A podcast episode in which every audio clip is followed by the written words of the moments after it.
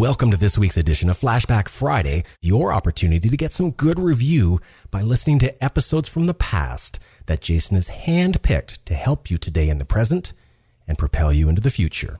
Enjoy. Welcome to the Holistic Survival Show with Jason Hartman. The economic storm brewing around the world is set to spill into all aspects of our lives. Are you prepared? Where are you going to turn for the critical life skills necessary to survive and prosper? The Holistic Survival Show is your family's insurance for a better life. Jason will teach you to think independently, to understand threats, and how to create the ultimate action plan. Sudden change or worst-case scenario, you'll be ready. Welcome to Holistic Survival, your key resource for protecting the people, places, and profits you care about in uncertain times. Ladies and gentlemen, your host, Jason Hartman.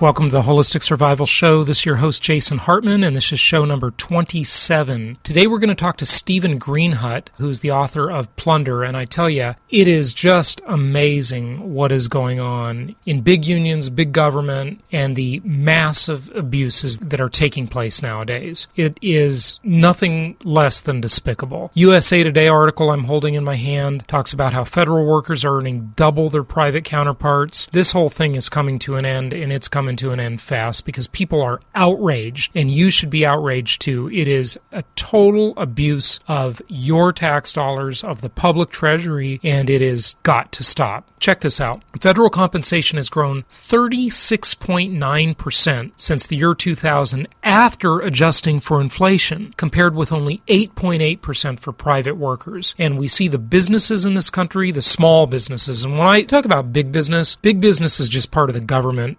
bureaucracy, really. I mean, big businesses purchase the government. They get favorable regulations to limit competition written for them through their lobbyists. And Main Street, the small businesses, the backbone of this country, are getting taken advantage of at every level. It is totally ridiculous that they cannot keep up with government spending and government taxing and government regulations, and they can't afford to fight it. They can't hire lobbyists to do all this stuff that the big companies can do. And really looking back in history, you can thank John F. Kennedy in 1962, I believe it was, who allowed federal workers to unionize, and then Jerry Brown in California in the 70s, who allowed the state workers to unionize. Double check my history on that if you want. Those are some fairly loose statistics there, but it's just unbelievable, these abuses. In this article in USA Today, it shows compensation for the federal civilian, the state and local government, and private. And it shows salary and benefits. So the federal civilian, get this, is earning a whopping $81,258, and they've got another $41,791 in benefits.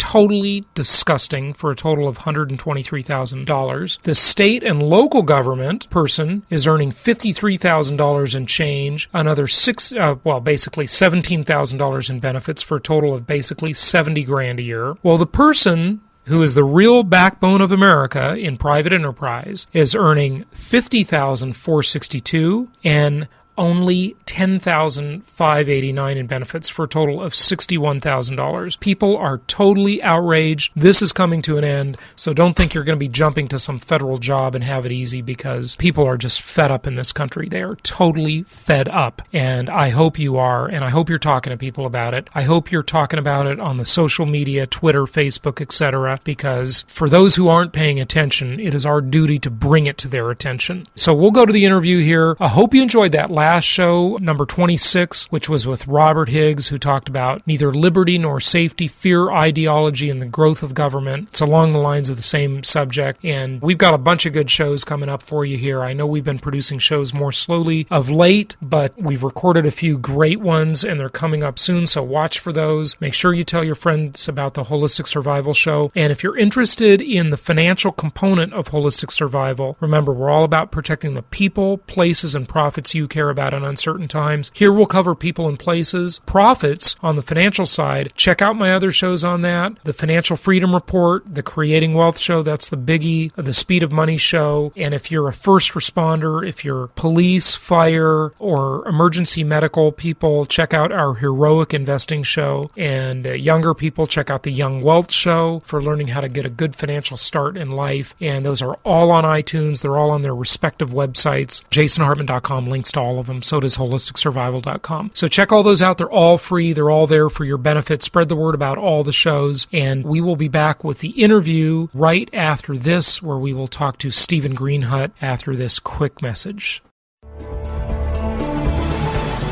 What's great about the shows you'll find on JasonHartman.com is that if you want to learn how to finance your next big real estate deal, there's a show for that. If you want to learn more about food storage and the best way to keep those onions from smelling up everything else, there's a show for that. If you honestly want to know more about business ethics, there's a show for that. And if you just want to get away from it all and need to know something about world travel, there's even a show for that. Yep, there's a show for just about anything. Only from JasonHartman.com, or type in Jason Hartman in the iTunes store.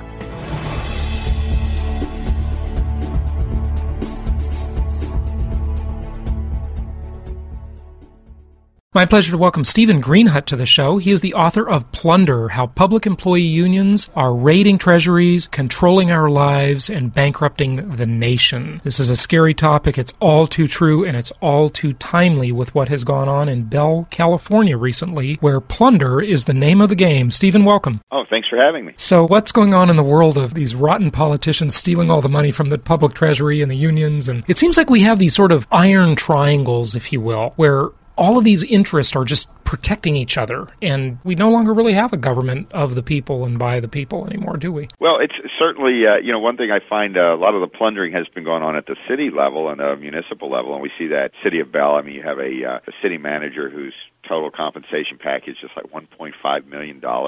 His salary was almost $800,000. His pension is estimated to be worth about $30 million. What I find hilarious is that he got more than about 6 months of leave a year. So he wasn't even there for most of the time. So it is plundering, and it just seems like almost downright thievery. And this went on for a long time. And one of the points I make in the book, and I like to talk about, is how just what you said, how these interests just seem to protect each other. And most of what goes on city business, by the time it gets to the public hearing, but by the time the public's there watching, and few people even pay any attention in the cities we all live in, most of the main decisions have already been made and the fix has been in. And I give one story in the book. It took place up in Fullerton, in Orange County, California, but it's just so similar of what happens everywhere, just how this massive pension increase was moving forward. And it was all done quietly, legally, of course, but quietly. The public wasn't informed about what was going on.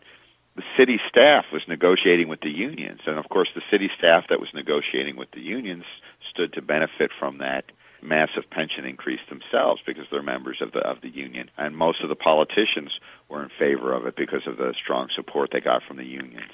So they put together this deal in closed session because the state's open records law mandates that salary and type issues are done in closed session. So the public didn't know what was going on, and they're supposed to tell the public. The politicians are supposed to tell the public at least the nature of the closed session discussions, but you would never know by looking at the agenda item that was publicized what the heck was going on. How do they hide this? What do they say on the agenda, Steve? Well, I forget exactly what was on that agenda, but they say things like Memorandum of Understanding number 1234 or something, something like that. You would never have any idea what was going on. I mean, I saw this a lot. My first book was on eminent domain abuse, and a lot of these big plans that are pushed forward that in plain English mean that the city is going to take the property and bulldoze a neighborhood and give it to a big developer to build a series of chain stores or an auto mall. What they send to the public is you would never get that. You need to be a lawyer to even have some idea of what they're talking about. So what happens is municipalities follow the letter of the law. They send out the appropriate notices at the appropriate time, but they do everything they can to obscure the reality of the subject of what they're doing. And I did one column for my old employer, the Orange County Register, where I took the letter that was sent by the city of Garden Grove, also in Orange County, California, to a neighborhood, members of people who lived in a neighborhood that was being targeted for eminent domain, to put the city officials wanted to put a theme park on this very relatively nice middle-class neighborhood because they were seeking tax revenue. So the city pretty much was working quietly, and then they sent this letter. They have to follow the law that requires the notification of people living there. But the letter was just jargon. It was almost like, oh, congratulations, we're doing this sort of thing in your neighborhood, and you needed to know, you needed the inside story about what was going on. And unless there's a politician who's willing to stand up for the public, the average person just really gets bulldozed in the process. And this process is such, as you point out, where the interested parties seem to manipulate it for their own personal gain often. And we see that with the unions. I see it with the police and fire unions are notorious. They champion themselves as heroes, and the public likes to think highly of police and firefighters, but often they champion themselves in a way that leads to financial gain, and they use that. I've seen unions use the 9/11 tragedy as a way to really shut up discussion about their own pay and benefit packages, which are quite extreme in many cases. Well, are you saying, Steve, are you really making the statement then that police and firefighters don't deserve $200,000+ per year and pensions for 90% of their income at age 50? I think I could go out on a limb and say that. I was talking to, and this is one of the interesting things where in some of these subjects, such as pensions and pay and the eminent domain issue is another one, where there really are places for agreement among people with wildly different political viewpoints. I'm not a Republican partisan. I'm a libertarian. I believe in limited government. But I find that for instance, on the pension issue, I've been dealing with some folks out in San Francisco, the real true liberals who understand the degree to which, in one case they were pointing out a $500,000 pay and benefit package for a police officer who's not even the police chief, how these sorts of enrichment schemes are really obliterating the programs they care about. And the way I see it is we can argue over what the ideal size of government should be at a later date, but we can agree, find common ground. Now, I've never been a big fan of these kumbaya sessions where you sit down with someone who you don't agree with on anything and you try to come up with some common ground that really isn't common ground, right? You just lowest common denominator, and you try to have, but you can often find real common ground with people who disagree on the eminent domain issue. I mean, I remember being at a conference where I spoke, where Maxine Waters, the very liberal congresswoman from South L.A., where she's great on that issue. You make common ground with people wherever you can, and on these issues, I think there's room for it because going back to what you said, there have been a lot of folks in power have manipulated the system for their own benefit, and Bell is the most ridiculous example. It seems clear that the officials there, it's all allegations we're seeing, but it looks like they may have conspired to keep the public in the dark, and they may have committed crimes in doing so, but often no crimes or alleged crimes are committed, and people in power just work. They just try to keep the issue out of the public view and benefits themselves. Yeah, it's really unfortunate, and it is amazing that these conflicts of interest can exist, Steve. There are all these ethics laws and so forth, but they just don't work because people always find a way around them. They find a way to skirt the issue, don't they? That's it. I mean, I think we're becoming a nation where we have more and more rules and laws, and yet when you think about it, and well, there's no question about that, but we've reached so many, it reaches such a point, and yet it almost has the opposite effect. Because the people who are not going to follow the law, it's easier almost for them in this sort of system. And then all these rules end up entrapping regular people who make honest mistakes. So I'm really disturbed by that aspect of our society and how we seem to be going down that road. Yeah, no, I definitely agree with you. I mean, it's so naive that people actually believe that the government will protect us from these self-interested iron triangles. It is so far detached that there's this sort of elite class in media, government, unions, etc., that is just sort of plundering. That's the perfect title. They're just taking from the public treasury over and over again. And when it comes to the issue of the pension pension side of it. Steve, we have this tsunami of pensions. The state of California is basically insolvent for all practical purposes. I don't know if a Chapter 9 bankruptcy is coming or if an Obama bailout is coming. Print more fake money to buy votes, I guess. That seems to be the strategy in Washington. Inflation would be the new tax to pay for it, I suppose. Yeah. And by the way, let me just expand on that. What you mean by the inflation tax is that the value of everybody's savings, stocks, bonds, home equity will just be attacked because those dollars will become progressively worthless. And it's a very dangerous thing. But what's going to happen to the state of California? You know, since your focus is really on local government, you're in Sacramento and you've done a lot of work here for the Orange County Register. I'm in Orange County. What do you think's the outcome here? Yeah, that's a hard one to see where, I mean, I'm good at pointing to the problems.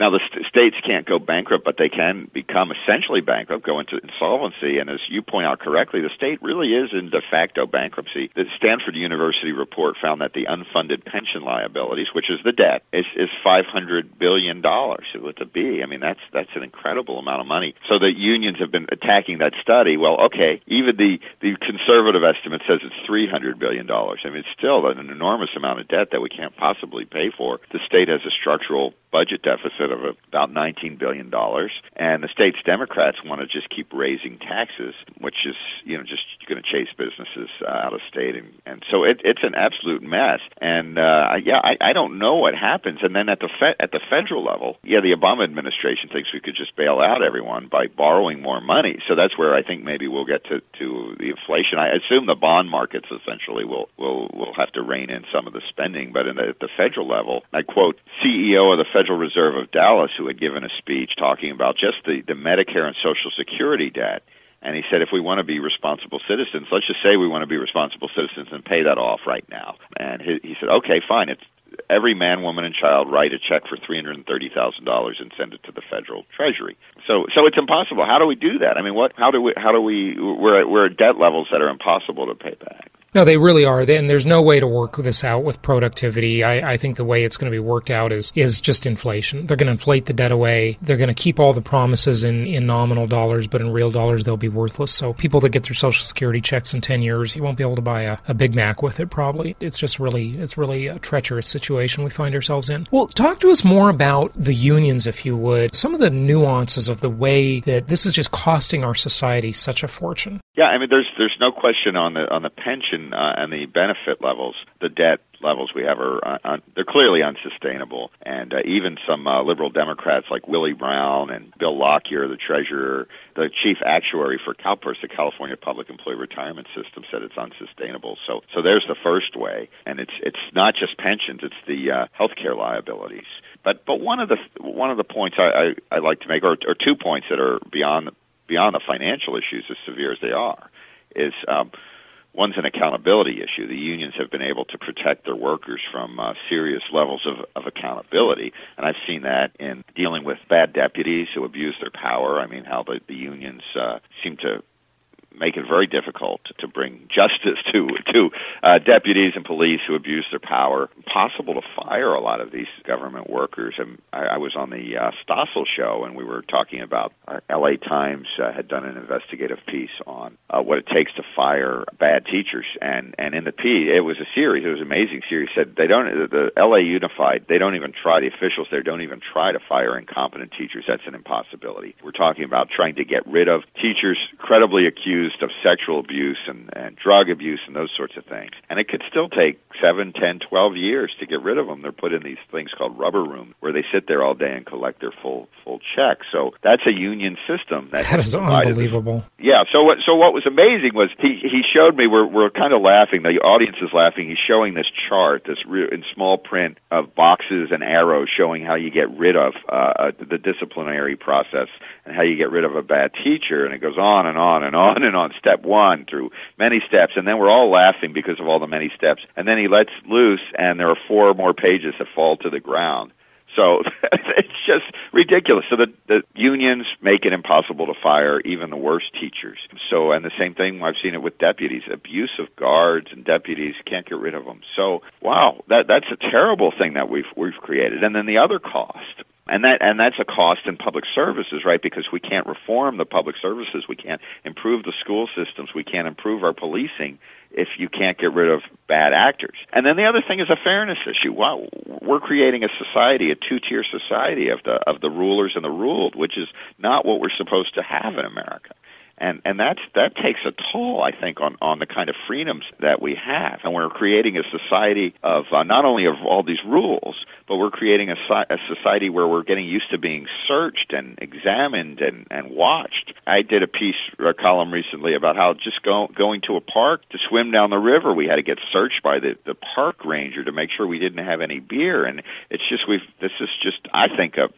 one of the biggest problems is what kind of society are we creating? Well, we've got all these draconian laws. I mean, you mentioned the beer thing. I remember when here in Huntington Beach and many beaches, it was okay to have fires and drink beer and all of that kind of stuff. And it seems like all these draconian laws have just been enacted for a few reasons. Number one, so the government always has something on everybody. There are so many laws that we're all unintentionally breaking laws that we don't even know about. The old saying that I heard growing up is, ignorance of the law is no excuse. And that makes a lot of sense. But how can anyone be aware of all of these laws? If you are in business, it is impossible not to be breaking some law. Are your countertops the right height? Does your door have the right level of tension into the restroom? You know, this is craziness. No, you're exactly right, because you could at any time. And that's one of the core ideas that our founders fought against. I mean, this idea that you can at any time be pulled over for any reason, and if you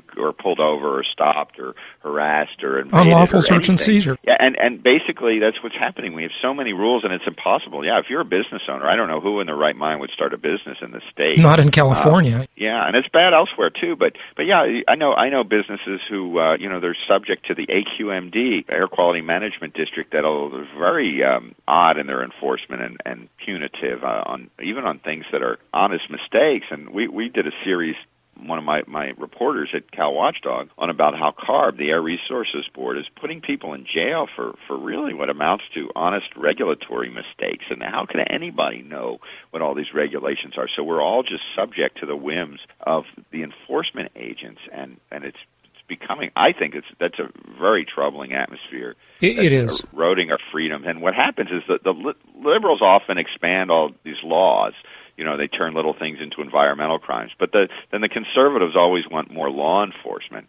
So it kind of works hand in hand to this kind of ruling class thing where we, get it both ways. And one other thing, I saw, the Washington Post did a big story about our national security state and how it's called Top Secret America, a hidden world growing beyond control. And it just talks about the top secret world the government created in response to the attacks of September 11 has become so large, so unwieldy, and so secretive that no one knows how much money it costs, how many people it employs, and how many programs exist within it. So we've created this enormous government that can spy and do anything it wants, and we can't even tell you how many people work for it or what they do or what their powers are. And that doesn't seem like a limited government to me.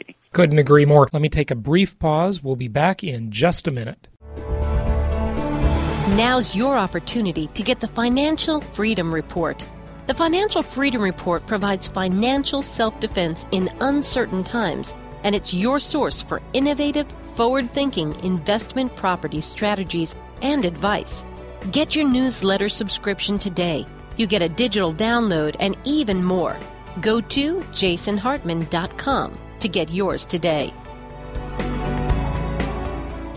You mentioned the AQMD, and I just thought I'd bring this up because I had the pleasure to spend a day there several years ago when I was in a community group called Leadership Tomorrow, a 9-month program where you went through and saw all these different aspects of the community. Well, one of our days was at the AQMD, which, by the way, is in Diamond Bar. It has a gorgeous building, a beautiful office, and beautiful, I think, Herman Miller furniture, and just it was just gorgeous. I mean, it was like walking into the lobby of an expensive hotel. I've been there. I lived in Diamond Bar, and we used to have, there were meetings there. Different sort of community meetings in that building. You're exactly right. Well, I remember I asked our host, who was showing us around the building, talking about what the AQMD does and all the good they do and how they make the air better and all this stuff. And I just asked this sort of innocent question. I said, this is really quite an operation you've got. It's a beautiful facility. Where does the revenue come from? And she proudly says, we do not accept, at least at the time this may have changed, we do not accept money from the government. We are funded by fining businesses. Oh, great. And I thought, oh, great. So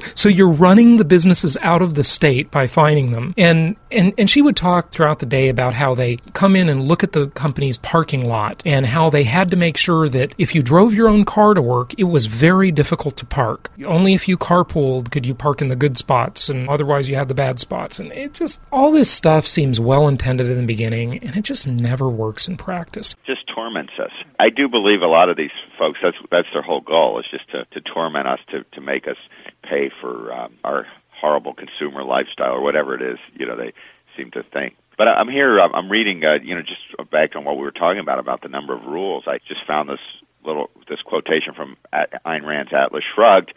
Great book.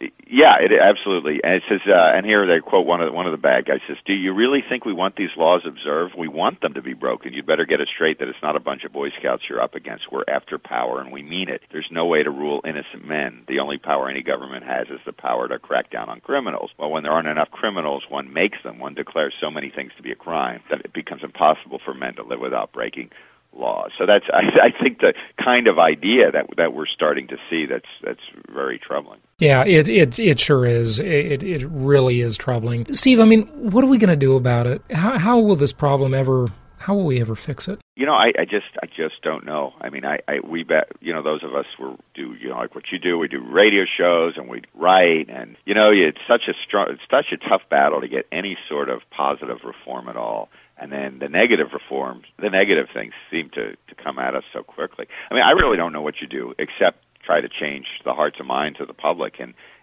you know, I know people from who fled Soviet society or Eastern Europe. Everyone there knew how bad things were and what a crummy system they had, an unfree system, and you know, I think that's the start. I'm not saying that our system is as bad as that, so don't.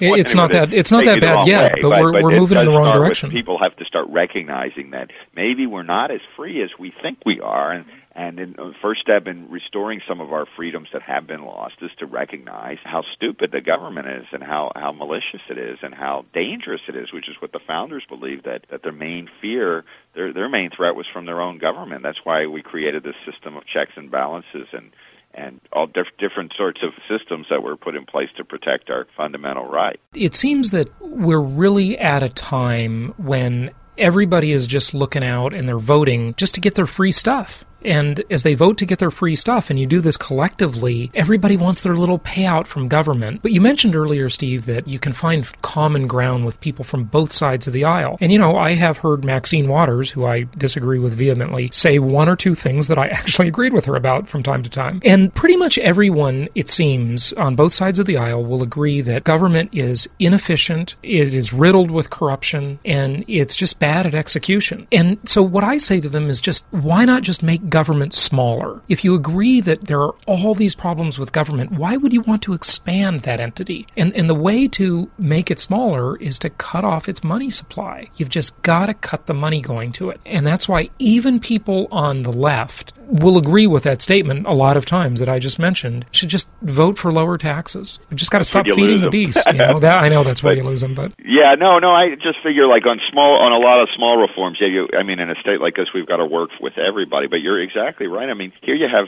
people will agree. You'll be talking with folks, and they'll agree that look at the DMV and look at our Homeland Security. When I'm talking to the lefties, I talk about look at how Bush abused his power, and look at all this. Yeah. Okay, why don't we just limit those powers? Then they have a problem. But then people on the right, they agree about how awful government is and how it's out of control and taxes are too high, but yet they support unlimited government in terms of the national security state. I'm like, all these overseas endeavors are pretty expensive, and they're not going to work any better than the Great Society worked. And then all this Homeland Security stuff. I mean, this is government out of control. We need a certain level of security measures, but they're allowing their support for the general concept of security to cloud their judgment, and they're willing to allow government, which is the same nature of government, whether it's doing national security or regulating our air quality. Government is government. It's about force. So we've got to limit those. We've got to limit government at all levels. And this assumption that if government doesn't do something, then it won't be done at all, which I just don't It's just crazy. I mean, do you think we wouldn't have roads if the government never provided roads? Do you think we wouldn't have schools? I mean, you think society would they just believe because government does something that it must do something, do these things. And it's just a constant education process that doesn't seem to get anywhere. But hopefully someday the pendulum will start swinging back in the other direction. Maybe what has to happen, and maybe this will kind of be our closing thought here, is that a couple states need to become insolvent completely, default on their obligations, renegotiate their contracts. God forbid we might have an actual revolution of some sort. Maybe like an Atlas Shrugged, maybe the productive will go on strike. I don't know. I don't know what's going to happen, but something has got to change. America's headed in a very, very scary direction, and it's so bloated. It's collapsing under its own weight all over the place. It does seem that way, and I think the fact is most of us, though, are affluent, and most of the time, you know, we're comfortable, and it's hard to, you know, until the money supply starts drying up, you know, until I don't think we're going to see any change. And I'm not advocating for hard times, but it does seem as if these bad economic times, it's only because of that as anyone dealing with these long-term pension obligations and any of these other problems. So it would be nice if we could get together and fix these issues or not create the problems to begin with. And I hear a lot from politicians who will say, well, what do we do about this pension issue? I'm like, well, you could have listened to me over the last 10 years when yet you voted for these things. It would have been nice to start by doing no harm.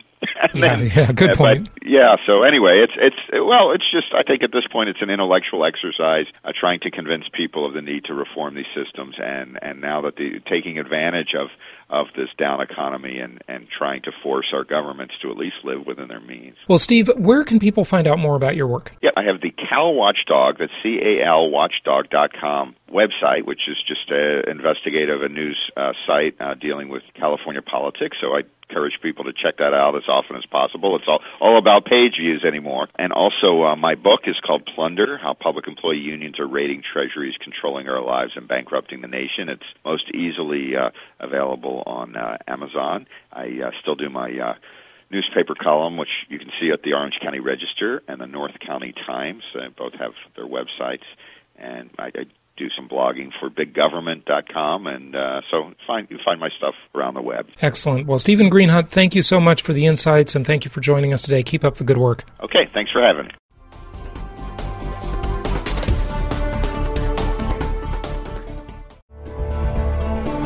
Will you be any closer to financial freedom in 1 year? 2 days can make all the difference if you simply have the courage to take action on your dream. Attend the Platinum Properties Master's Weekend and become a successful real estate investor. This 2-day seminar is led by a panel of experts from around the country armed with the latest real estate investing techniques. You'll learn the smart way to choose your properties, how to grab every tax benefit the law allows, how to put together the most creative financing package possible, the hidden power of the 1031 exchange, and much more. The Platinum Properties Masters Weekend is coming to Costa Mesa, California, October 16th and 17th, 2010. The price at the door is nearly $1,500. However, if you register by May 1st, you pay just $497. For complete details and to register online, go to www.jasonhartman.com.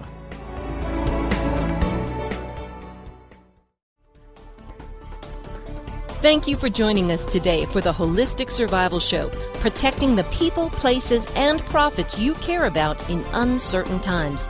Be sure to listen to our Creating Wealth Show, which focuses on exploiting the financial and wealth creation opportunities in today's economy.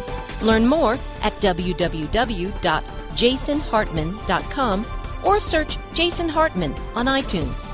This show is produced by the Hartman Media Company, offering very general guidelines and information. Opinions of guests are their own, and none of the content should be considered individual advice. If you require personalized advice, please consult an appropriate professional.